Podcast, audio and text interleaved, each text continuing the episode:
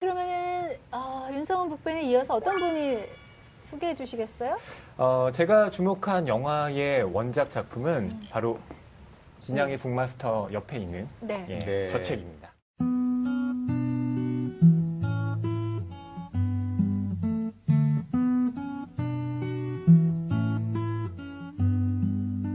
심야 식당인가요? 그렇습니다. 아, 네. 예, 심야 식당. 예.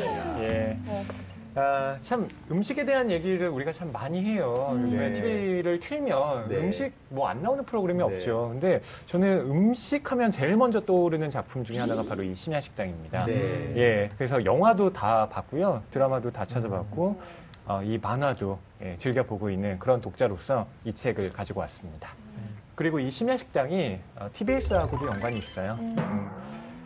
음, 음, 드라마가 일본의 TBS에서 제작이 됐거든요. 근데 일본의 TBS는 그렇죠. 대문자 네. TBS고 한국의 TBS는 소문자죠. 네. 네. 근데 이 아베야로의 이제 원작을 바탕으로 하고 있는데 아베야로가 이 데뷔를 하고 나서 심야 식당으로 정말 대박을 터뜨렸는데 저는 이 대박의 원인이 소소함 그리고 내가 원하는 걸 먹고 싶다는 걸 음. 누군가가 해준다는 맞아요. 이 기쁨에 있는 것 같아요. 네. 그래서 이 아베야로가 정확히 포착한 그 현대인의 어떤 결핍된 부분을 드라마와 영화로 만들어지면서 더 많은 어, 확산을 불러일으킨 뭐 그런 작품이라고 볼 수 있습니다. 영화 얘기부터 좀 시작해 볼까요? 영화 네. 심야 식당 여러 가지 맛이 담긴 그런 컨텐츠가 아닌가 하는 저는 생각이 들거든요. 네. 사실 저는 만화책을 그렇게 많이 읽었던 편은 아니었어요. 근데 이 책만큼은 저도 다 읽었거든요.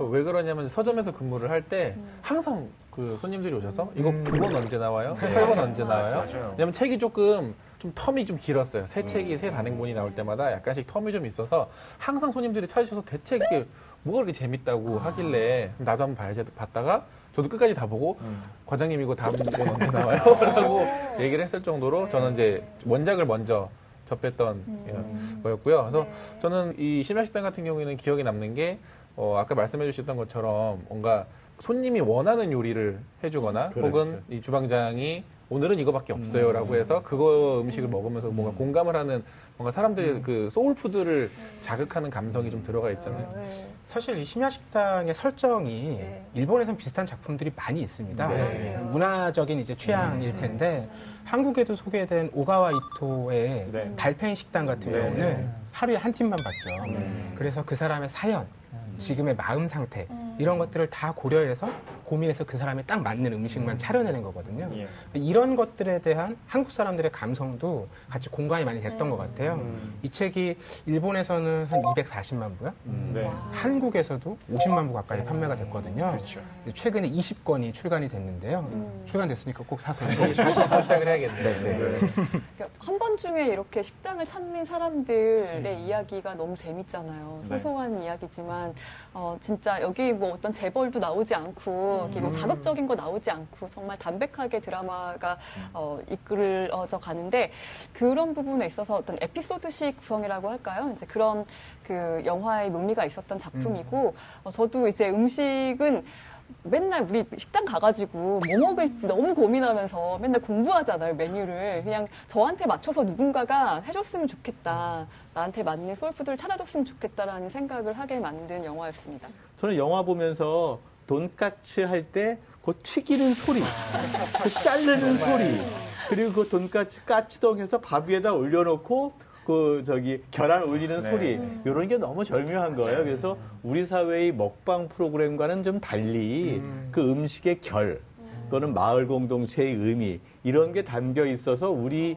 많은 서울 시민들이 또는 대한민국 사람들이 열광하는 게 아닌가 생각이 들어요. 네. 이 심야 식당이 지금 포로 나와서 아, 네. 거기에 한 에피소드에는 배우 고화성 씨가 출연을 해요. 음. 그래서 네. 한국 식당도 나옵니다. 그렇죠. 네. 근데 저는 이 심야 식당을 이제 읽거나 또 보면서 제일 의문이 들었던 건 음. 아니 도대체 마스터의 냉장고에는 왜 없는 게 없어? 뭐가 이렇게 많이 들어 있는 거야? 라는 생각이었어요. 뭐 손님들이 오면 원하는 걸 다 만들어 주잖아요. 네. 뭐 무슨 도깨비 자루 야? 라는 생각이 들고 도대체 돈은 얼마 받지?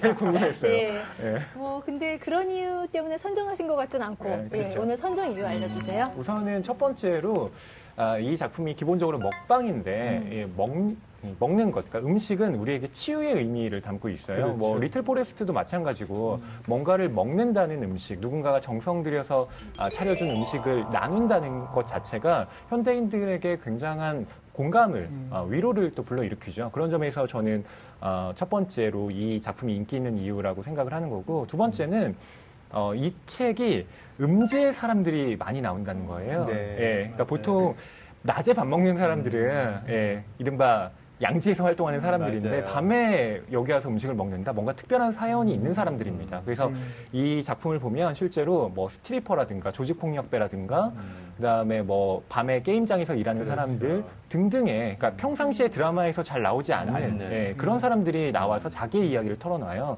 이것 자체가 사람들에게 아, 갖게 하는 어떤 호기심 그리고 아 저 사람들도 별반 우리가 다를 게 없구나라는 예, 그런 느낌을 불러 일으키고요. 또 세 번째는 아, 이 작품이 음식 그림이 어, 다른 캐릭터들에 비해서 정말 잘 그려져 있어요. 네, 다른 캐릭터들은 그냥 대충 그린 것 같은데 음식은 굉장히 디테일하게 그려져 아, 그래요? 있고요. 예, 네. 무엇보다 영화와 드라마가 시너지 효과를 불러일으킨 게 네. 음식이 진짜 맛깔나게 나와요. 네. 네.